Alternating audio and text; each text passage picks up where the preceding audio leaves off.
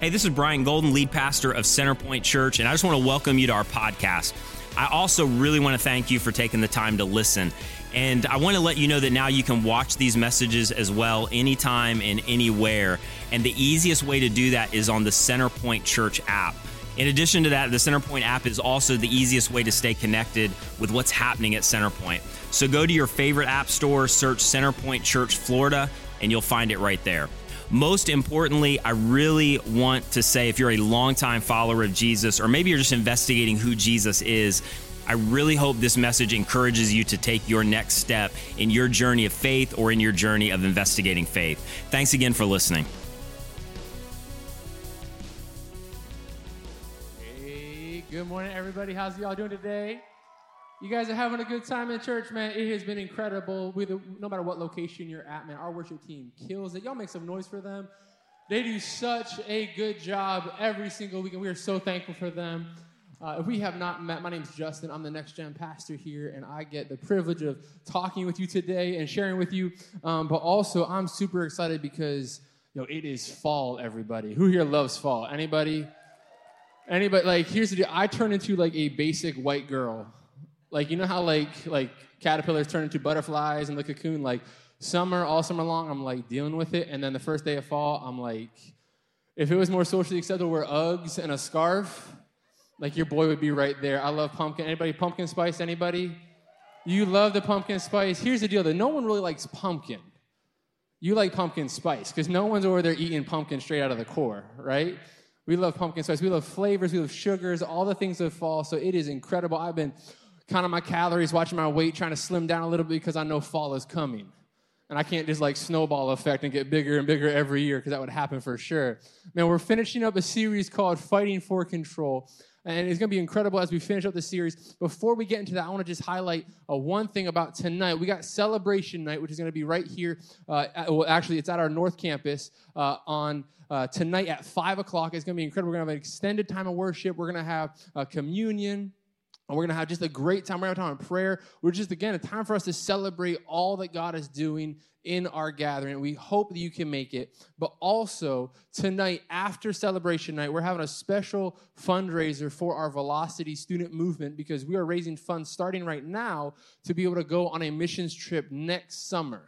Okay, so come tonight, come to celebration night, get your worship on, have communion, all that stuff, but then make sure you stick around for the Velocity fundraiser. Actually, right now we have a benevolence breakfast at both locations. Our incredible cafe team has said, you know what, we're to take the money from our benevolence breakfast, and actually it's to be a missions breakfast, and they're working with us. Y'all make some noise for the cafe team.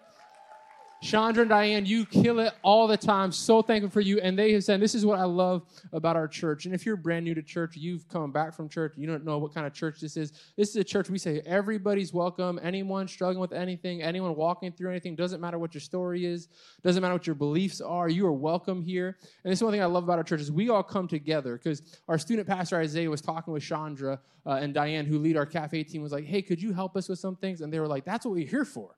Like that's exactly why we have a cafe team is to love on and connect and help. So they're helping out in incredible ways. So I'm super thankful for them. So make sure you go today, get your breakfast, even if you already ate breakfast, just throw some money at the Velocity Student Movement missions trip, okay? Because these students, here's the deal.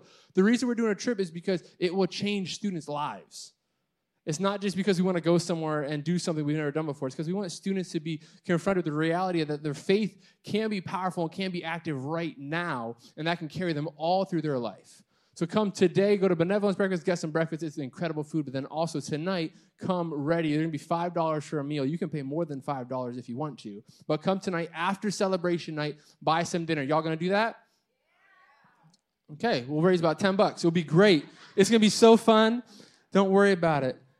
And so we're, we're finishing up this series called Fighting for Control, where really we've been looking at this idea of all of us can associate and connect with the idea that too many things control us right? And we're tired of everything else having control over us, whether it's a manager or a boss, or maybe you got young kids and they're just demanding all the time because kids don't know patience and they don't know manners. That's why parents got to teach them patience and manners. Maybe it's an alarm clock you hate mornings getting up. No matter what it is, we are controlled by all sorts of things. If nothing else, maybe you work in Tampa and you get in traffic every day going into work, every day going out of work, and you hate it because you don't have control over it. But the reality is, in order for us to have freedom, what we all desire is freedom. In order to have freedom, we have to have control over certain things in our lives. And we've talked the last few weeks, we talked to a few things. First thing we talked about is we have to have control and fight for control over our growth. And the first thing we talked about is how what grows inside of us will have control over us. That no matter what, you have things growing in you. Like your life is going in a direction, and what you are allowing to grow in you will have control over you. So you need to make sure you control what's growing inside of you. And then last week we talked about how happiness is not a destination, it's a decision. It's a choice that you can choose to be happy right now because for a lot of us, we feel like we have no control over our emotions, no control over our happiness. And we believe once I achieve something, once I get to a certain area, then I'll be happy. But that's putting happiness in the control of someone else or something else. And we want to fight to have control over our happiness. And today, what we're going to talk about, we're going to finish this series talking about something that I think all of us can connect with. All of us, you either have this or you will have this. And today, what we're talking about is having control and fighting for control over our past and really putting our past in its place. Because if you've lived enough life, you've made dumb decisions, haven't you? Like four people have. Some of y'all, you, you've lived enough life, you just haven't admitted you made some dumb decisions, right? Like if you make bad decisions with money, what does that make you? A grown up, right? Like here, here's the deal: you, if you live enough life, you will make bad decisions. You will have things happen, and you will have a past. And generally, what happens is you get bondage and baggage from your past.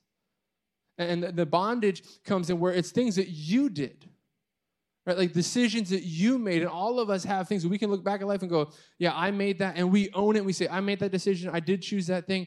And it has put me in bondage. It's controlled something else in my life from here on out, and I'm tired of it controlling something. Like I've made dumb decisions. If you made dumb decisions, make some noise in the house because people need to know. Haven't we all made dumb decisions? But it's not just things that you do, it's also things that happen to you. And we can put our hands together and laugh about, most of us can laugh about the dumb things we've done, but few of us laugh about the things that happen to us. Because that's where we get a lot of baggage. That's where it's like, I don't know why they did that. And maybe this was an authority figure in your life. Maybe this was a person you were married to. Maybe this was a boss you had. Maybe this is a sibling you had. But there are things that were done to you. And because of things done to you, now you carry them around like bondage and baggage. And you go, man, everything is revolving around that thing, that hurt, that disappointment, that whatever the situation was, a lot of your life is revolving around the things that were done to you. And your past still has control over you. And that's why we got to talk about this because when you have control over your past, you will be able to live in freedom in the future. But if you don't fight to have control over your past, your past will continue having control over you. And some of you have experienced this. Maybe you're not the one living in baggage, but you're living with someone living with baggage. And you're being punished right now for something someone else did before right? Or you're the person sitting there going, I don't mean to be this way. I just can't get over this. And whatever happened in my past is hurting me. It's continuing to hurt me. It's continuing to have control. And that's why we have to talk about this. I know, and I really believe this is that so many people, we're going to have freedom today. We're going to understand that we can walk in a new way of life, even if you're like, Justin, I'm not sure about the Jesus thing. I'm not sure about any of that stuff. Here's the truth that I know is you probably have bondage or baggage from your past that you want freedom from. And what I believe about Jesus is when he said he wants to give us life to the fullest, he really meant that. And life to the fullest means that I'm not controlled by the bondage or baggage of my past. Because while every single one of us have a past, not every single one of us are controlled by our past. So there must be something that we can do in order to control our past, in order to take this step to walk in newness of life. See, because whether you've had things done to you or you've done things that have hurt you, I believe God has got a second and third and fourth chances, that God just keeps giving you opportunity and opportunity and opportunity. If you're thankful for that, wouldn't you put your hands together that God continues to give us chances and chances and chances? Because here's the deal if you look through the scriptures, you're going to see people blow it all the time. Like all the time, people are blowing it. But here's also the truth if you looked at my life and I looked at your life, we're blowing it all the time. So we can find comfort in the reality that God gives us multiple chances. We're going to look today at the life of a guy who blew it uh, beyond measure. He had so much potential, he had so much power, but he also kind of just blew the whole thing. And a lot of you have heard about this story. You know part of the story. We're going to go over and kind of quick overview the guy's entirely. This dude's named Samson. He's found in the Old Testament. Right? If you go way back, if you're looking in your Bible, uh, which you should always look in your Bible to make sure what I'm saying is actually accurate, I'm not just making stuff up up here. Someone told me today, I said, You're lying on the stage because you say your kids aren't monsters or your kids are monsters. And every time I see your kids, they're not monsters. You don't see my kids all day. Right? I love them something fierce, but they also have something fierce in them. You know what I'm saying? But here's the deal you go all the way back to the, the beginning of the scriptures, and, and, the scriptures are a collection of books, writings, letters, narratives. So that's why there's all different titles in there. You go back at the very beginning, there's this book called Judges, right towards the beginning.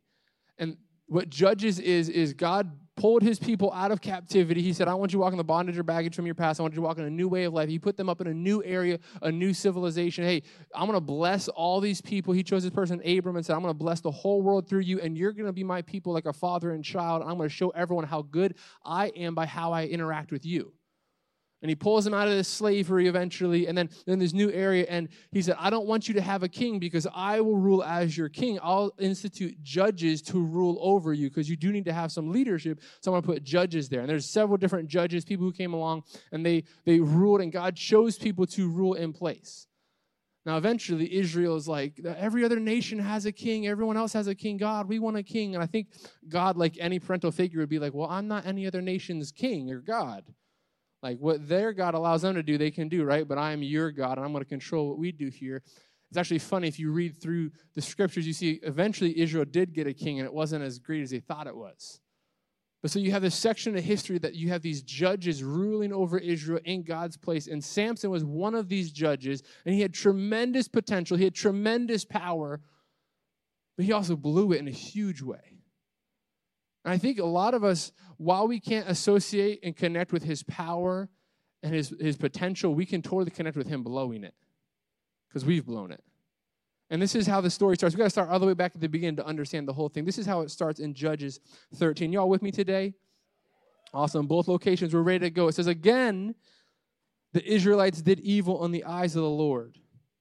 So the Lord delivered them into the hands of the Philistines for 40 years. And a certain man of Zorah named Manoah from the clan of the Danites had a wife who was childless, unable to give birth. And the angel of the Lord appeared to her. An angel shows up. Actually, when you look through the scriptures, if it says the angel, it's actually Jesus himself showing up there. If you read through the story, you're going to see she didn't know this was an angel. She just thought it was some dude showing up says the angel of the lord appeared to her and said you are barren and childless but you're going to become pregnant and give birth to a son. Now see to it that you drink no wine or other fermented drink and that you do not eat anything unclean. You will become pregnant and have a son whose head is never to be touched by a razor because the boy is to be a nazarite. We'll talk about what a nazarite is in a second. He's dedicated to God from the moment he would take and lead the lead in delivering Israel from the hands of the Philistines. See, woman can't have a baby, which is sad, which is a horrible situation. Some of you have walked through that infertility and it's difficult for you. And the angel, God shows up and says, Hey, you will get pregnant, and but I want you to not take any fermented drink, no wine. I don't want you to even eat grapes, the seeds, any part of the grape. And then you're gonna have a child, but he's gonna be set apart. Nazarite was a voluntary vow people would make most of the time. See, Samson didn't choose to do this because it was told to do this for him. But a Nazarite vow is something where someone would say, I want to be dedicated. I want to be set apart for a season to do a special work for God. And there was there was three rules basically. And you saw these three rules. There was no no wine or fermented drink, which some of you are like, I'm out. Can't do that. Actually, it was even grapes. It wasn't just about the alcohol part. It was no grapes, can't eat the seeds, the peels, any part of this. It was you can't cut your hair at all. And then the last thing is that, that you uh, couldn't touch or even be around dead things. Like even if you read through it in Numbers where it lists out this is how you're supposed to handle this vow. It says even if you're in the house and somebody dies, you got to leave immediately because you can't be around dead stuff because you're special. You're set apart for a special service, special work. And the last thing is you're supposed to finish your time of service, of dedication, being set apart with a special sacrifice. And again, this was voluntary. It's like, I just want to go above and beyond. Like, I just want to serve Jesus. But what God said to this mother is that your child will be set apart from day one. I'm going to do something special. And you see, even the special thing, and this is where the reality is a lot of times the, the things that we restrict ourselves, this is something with leadership. I restrict myself because I'm leading people and I love people.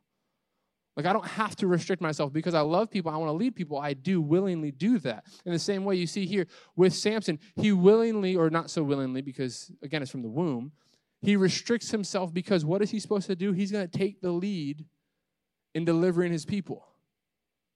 And you see Samson, he grows up and he's running around and all sorts of things. And he had tremendous potential and he had tremendous power, but he also had tremendous passion. And some of us know about this passion thing because that's how we got the past and the story that we have, is because we have so much passion. And one way to be sure to have a story that you're going to be ashamed of later is to let passion drive for you in life and to just follow your passions, just do what you want to do. And we see this with Samson. Actually, God blessed him with this incredible gift where he would have a supernatural strength come upon him. Now, just, this is just my opinion, okay? This is not like in the Bible. I think Samson, like you guys all see Samson as like this massive, like Dwayne the Rock Johnson kind of dude, right? Like he's massive, 6'6, 280, solid muscle, right? That's how we envision him.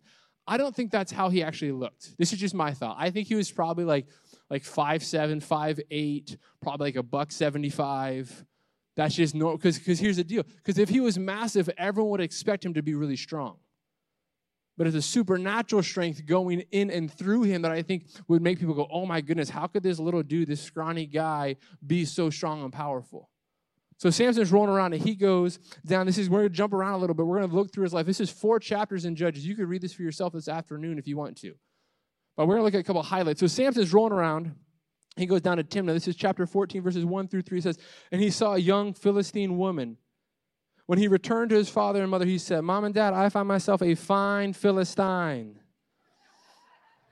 Basically, that's what he said. I, don't, I didn't look at the Hebrew on that, but I think that's what he said. No, he says, I've seen a Philistine woman in Timnah. Now get her for me as my wife.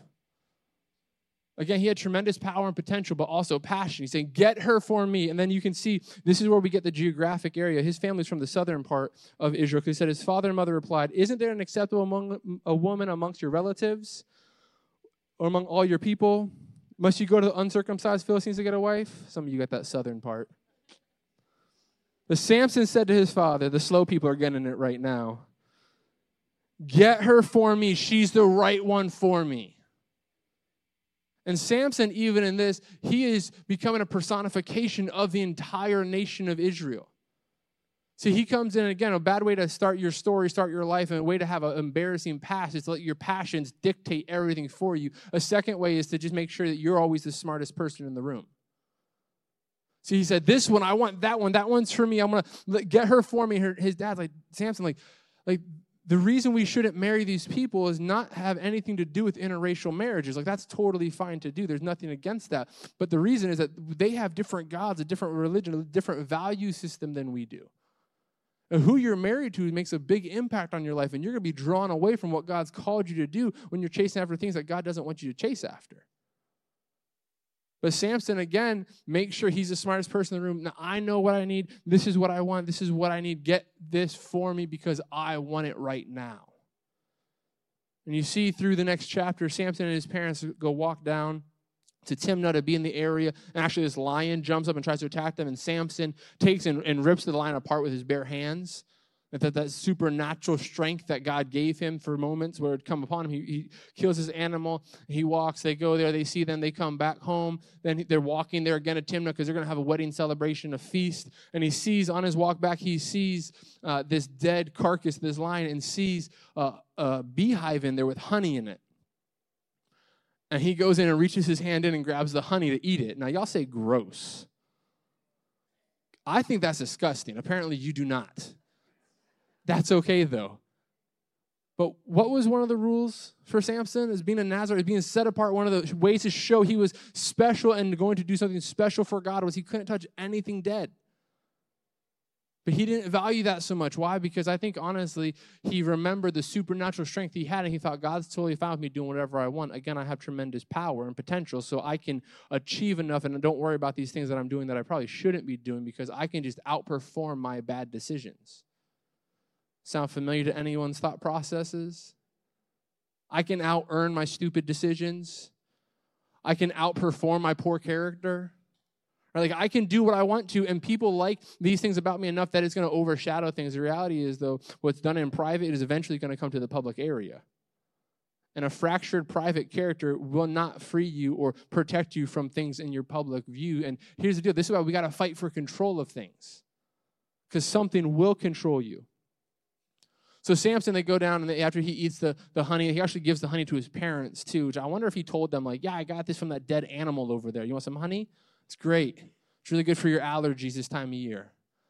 So he goes and he throws this big wedding supper, this feast. Basically, he throws a kegger right? Like they're gonna have fun, they're gonna have a good time. Now, again, this is in scripture, it's it's not in there, but I'm assuming like if, if we're real life and real talk, like if I'm throwing a party where there's excessive amounts of alcohol, the chances of me staying dry the whole time are very slim.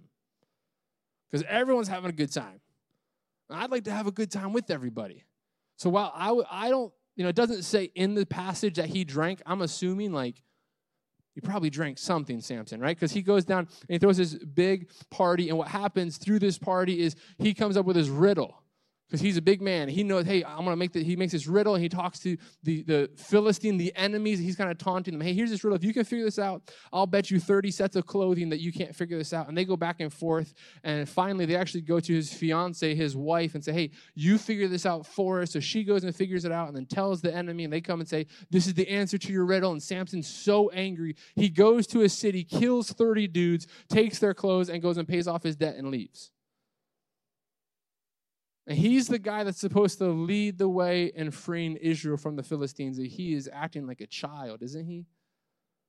Doing whatever he wants, whenever he wants. Again, tremendous power and potential, but also passion. He's being driven by his passions. And then finally, he's like, "Oh, I should probably go back to my wife." So he rolls back over to his wife's place in verse or chapter 15. It says, "Later on, at the time of the wheat harvest, Samson took a young goat and went to visit his wife." And he said, I'm going to my wife's room, but her father would not let him go in. And he said, I'm sure that you hated her. He said, that I gave her to one of your companions. This is your wife, but I'm sure you left, and I'm, you obviously didn't want her, so I just gave her away.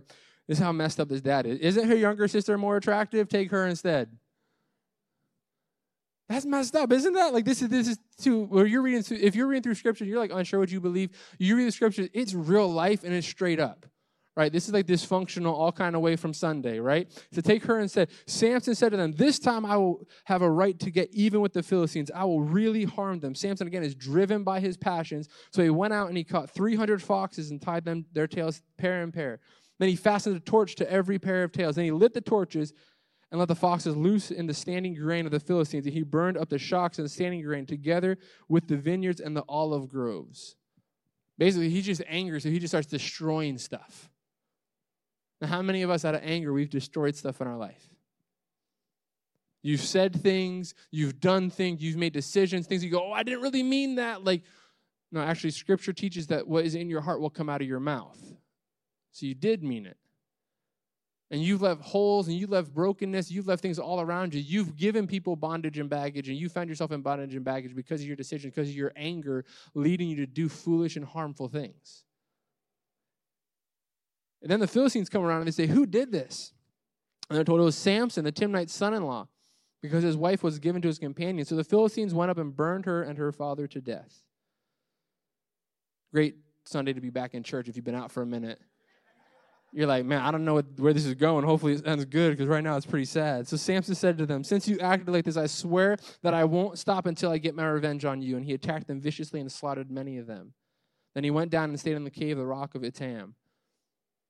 Now, now, here's the deal. For some of us, we're talking about having control over our past. For some of us, the reason that is so difficult for us to have control over our past is because in the, our past, decisions we made hurt not just us, but the people around us. And like, if we can be real, that's really where you have difficulty. Like, if your foolishness, if your decision just affected you, you could just be like, whatever, but it affected people around you. So maybe you've received forgiveness from them, but you haven't forgiven yourself. Because you look at your past and you see all these hurts and all these pains that you have caused and you've hurt people around you. And here's the reality, too, even we see through Samson's life it doesn't matter how much power and potential you have. If you can't control your passions, like they will ruin you, they will destroy you. And again, some of you, that's where you see your past decisions that you made you say yeah that was that was not wise that was not smart. I was intoxicated maybe literally or maybe i was intoxicated with my own desires with my passions with my lust with what i wanted right now. I could not say no to myself and it caused tremendous pain and it ruined me because i let passion drive for me. And here's the reality as you you look through the life of samson like he was doing that constantly. And then he runs away and he hides in a cave. And then what happens is the Philistine army gathers up and they're like, we're going to go find Samson because he has destroyed our crops. Like, and think back again, go into the historical context of this. Like, they didn't have Walmart or Sam's Club or Costco to go run to to buy food.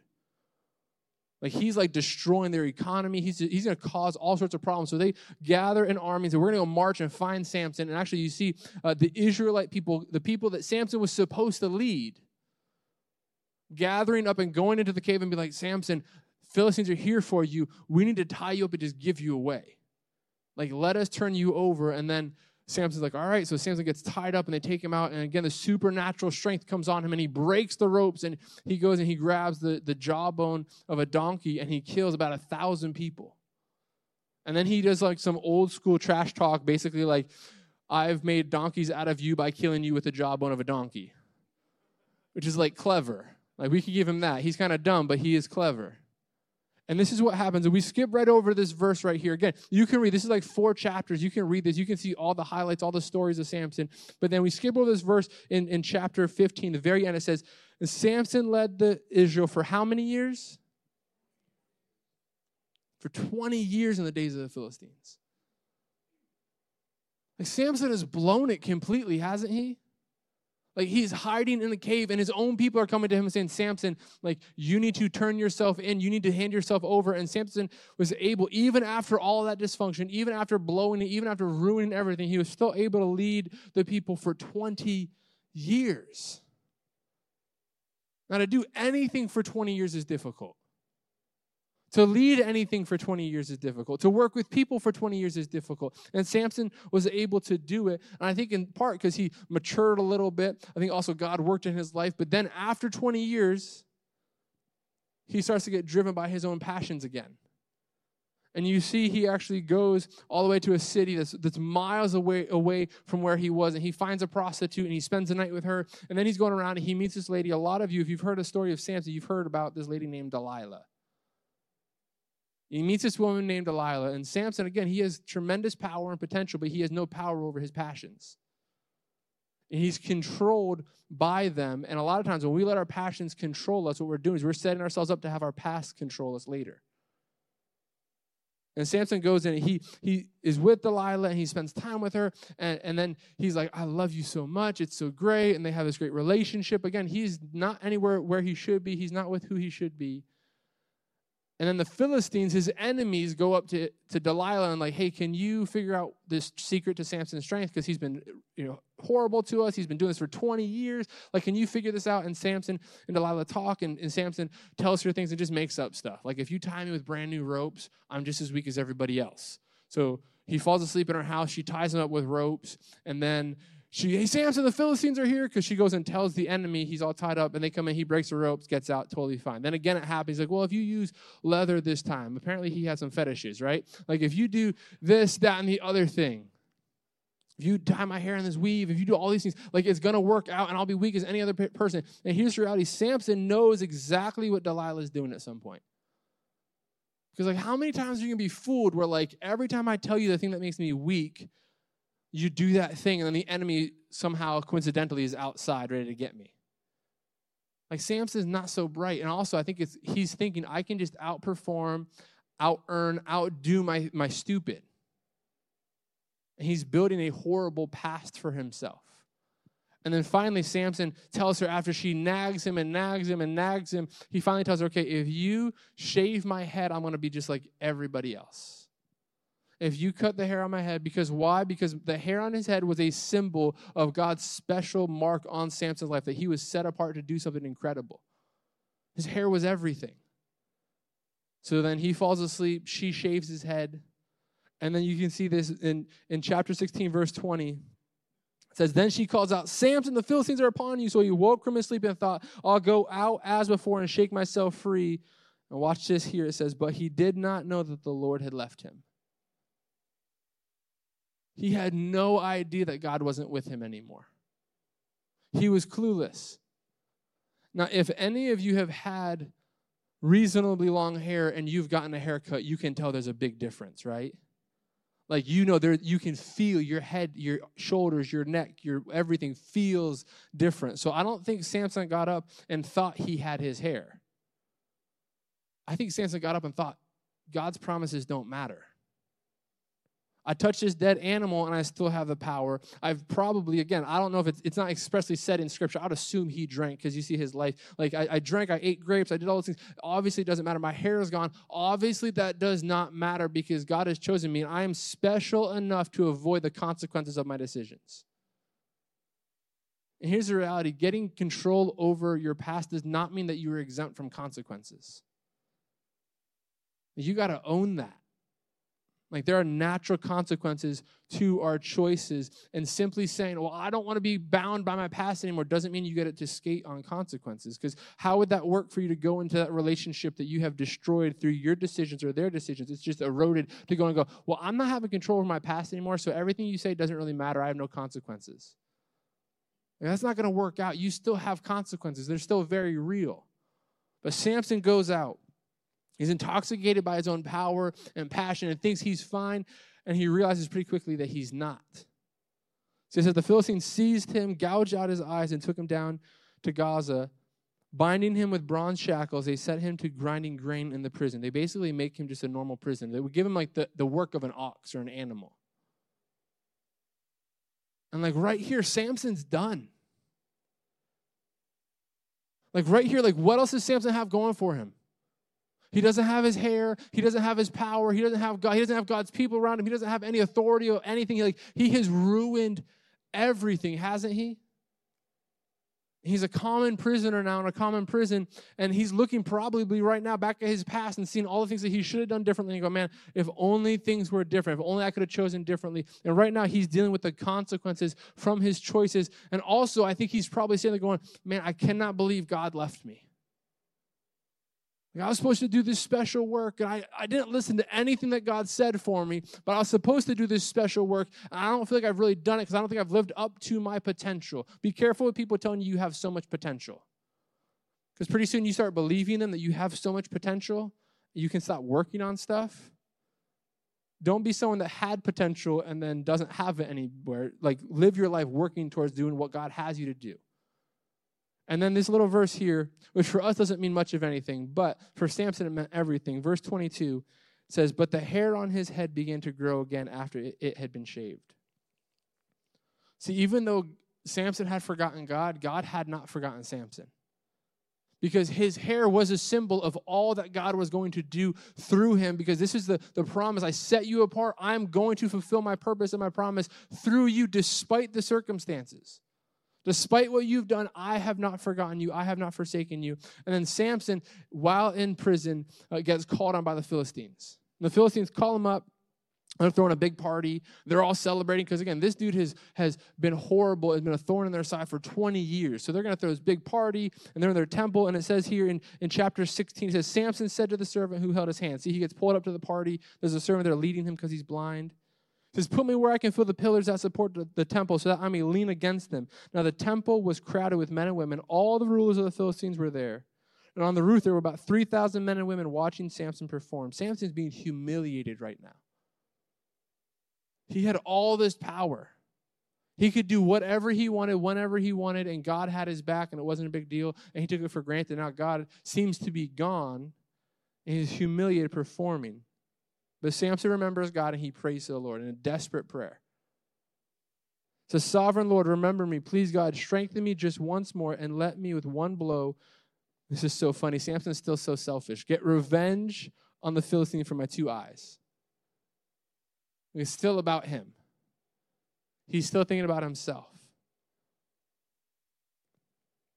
And then he reaches towards the two central pillars of the, which the temple stood, bracing himself against them, his right hand on one side, the left hand on the other. And Samson said, Let me die with the Philistines. And God shows up, gives him incredible power and strength. And then it says, He pushes with all of his might, and down came the temple on the rules and all the people in it.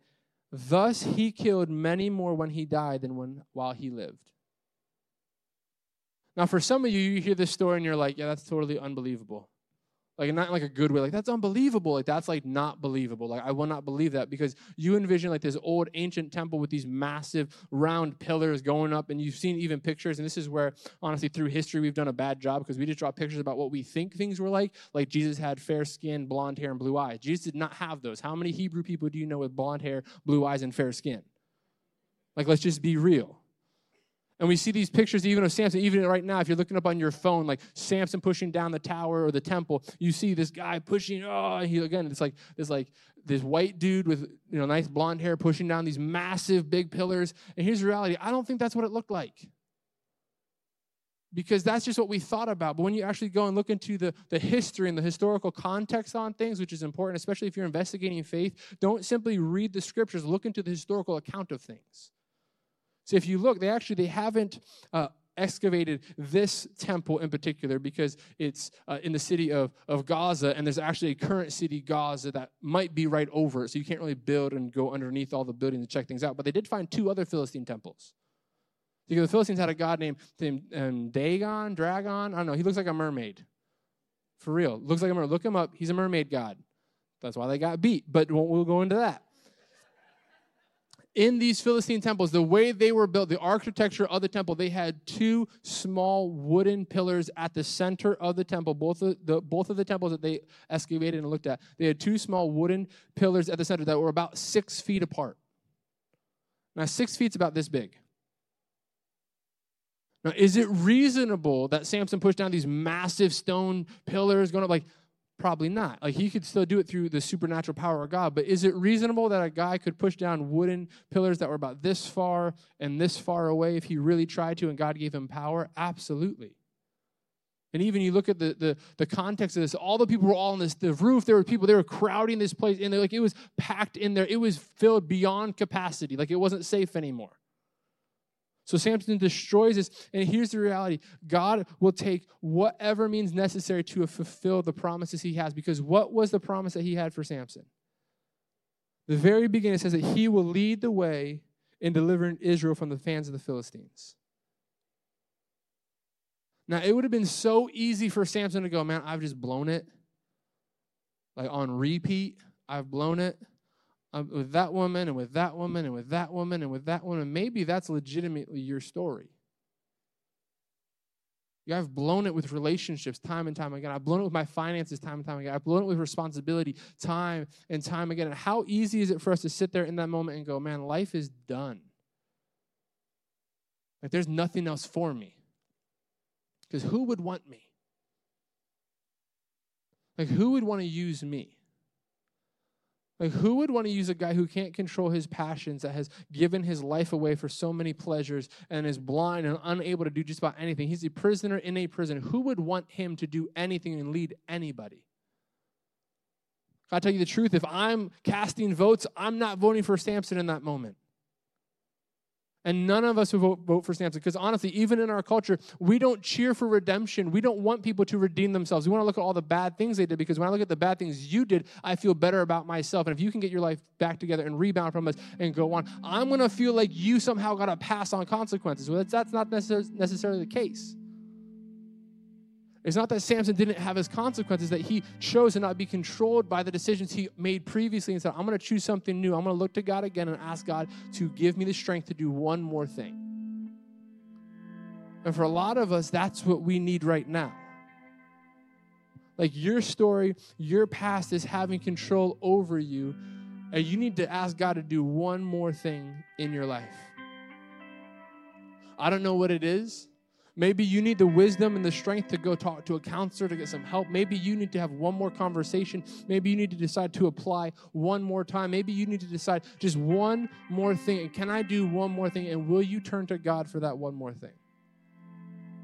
See, Paul actually echoes this idea of looking for the future, not being controlled by our past. He said this to the Philippian church. He says, Brothers and sisters, I don't consider myself yet to have taken hold of it, looking at the future that he has, the promise that he has in Jesus. He says, But one thing I do, I forget what is behind and I strain towards on what is ahead. I'm not letting my past dictate my future. Because one of the surest ways to derail your future is to continue looking at the past. We got to put our past in its place and say, I made those decisions. We got to own it. We got to be responsible for it. We also got to remember the power it has for us. And the reality is, you can't change the past, but you can change and choose the control you have that it has on you right now. And for some of you, you're going, man, I don't have like a horrible, ugly past like Samson. Like I haven't, thankfully, I haven't made all sorts of decisions. What I'd say is, for some of you, you need to put this in the vault and remember this because at some point in your life, you will have something. Some of you this next week, you're going to believe these lies and these thoughts that everything is meaningless and I blew it again and God would never use me and I can't do anything special because I've blown it too many times and again. God has got a second and third and fourth and fifth chances. Is anybody in the house excited and glad that God gives you a second chance? If that is that is what we need.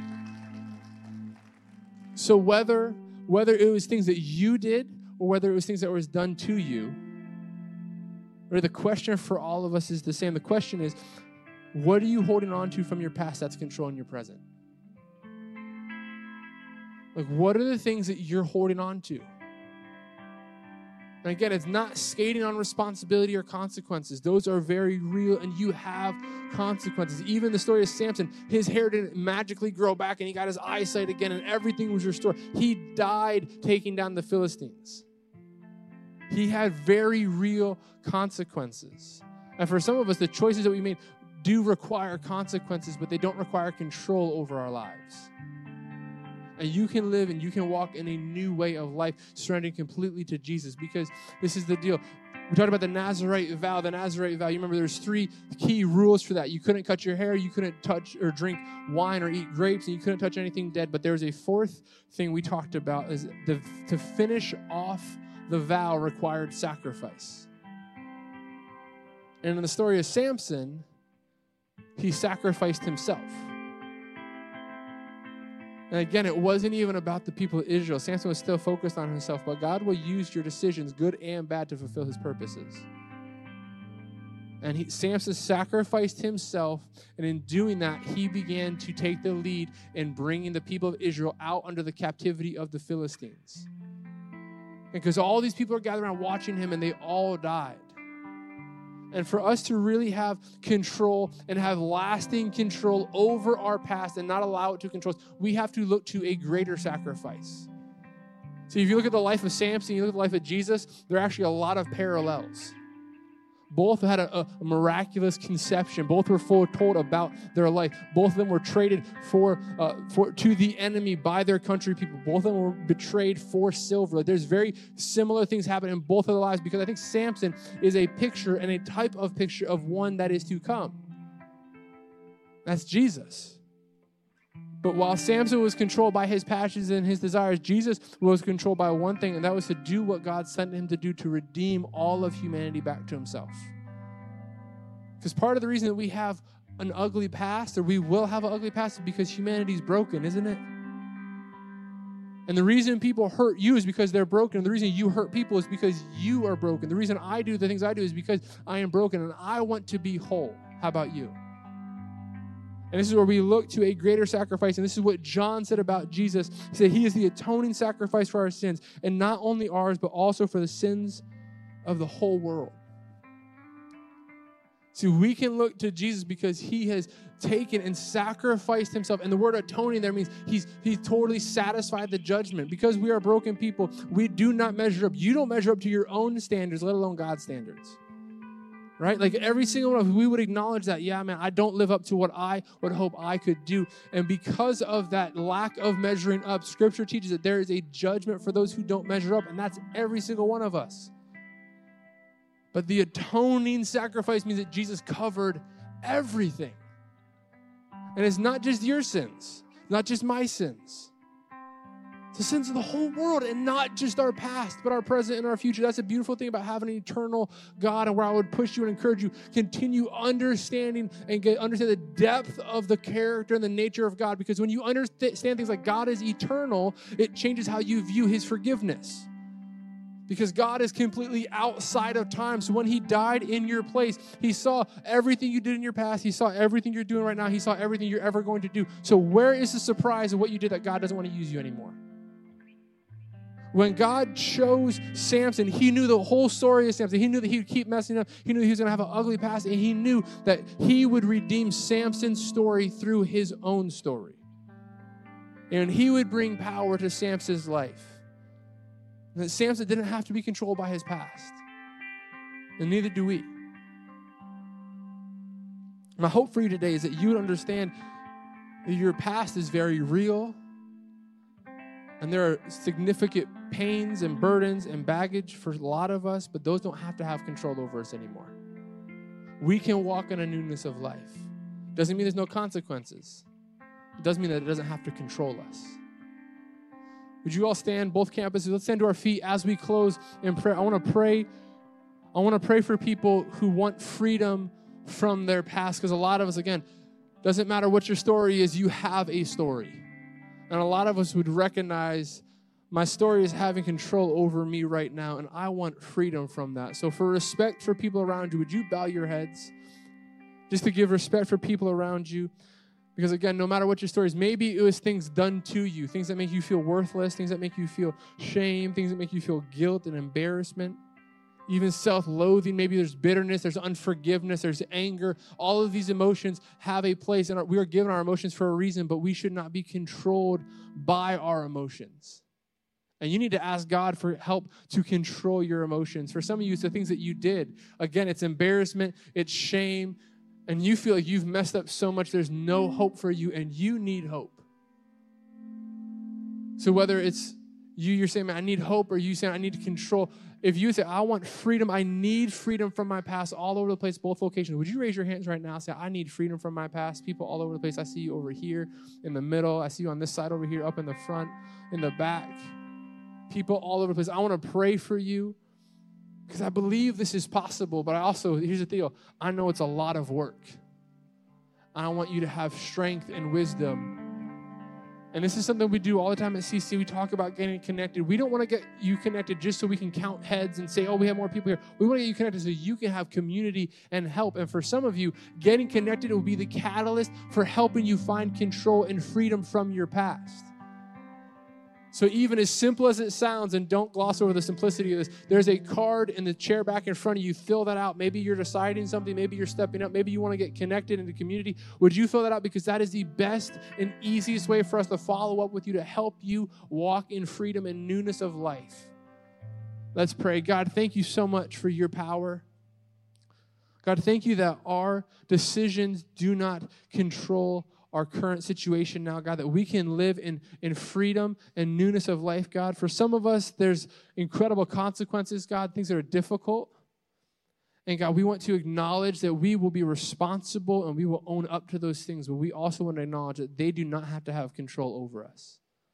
God, for people in the house, God, listening right now, I got people who had things done to them that is just giving them bondage and baggage. I want to ask that you would free them from that, God, that they could walk in a new way of life. And also, God, for people who are here that they have done things, God, they are the person who has hurt people. They have done foolish things, God. I ask that you would give them.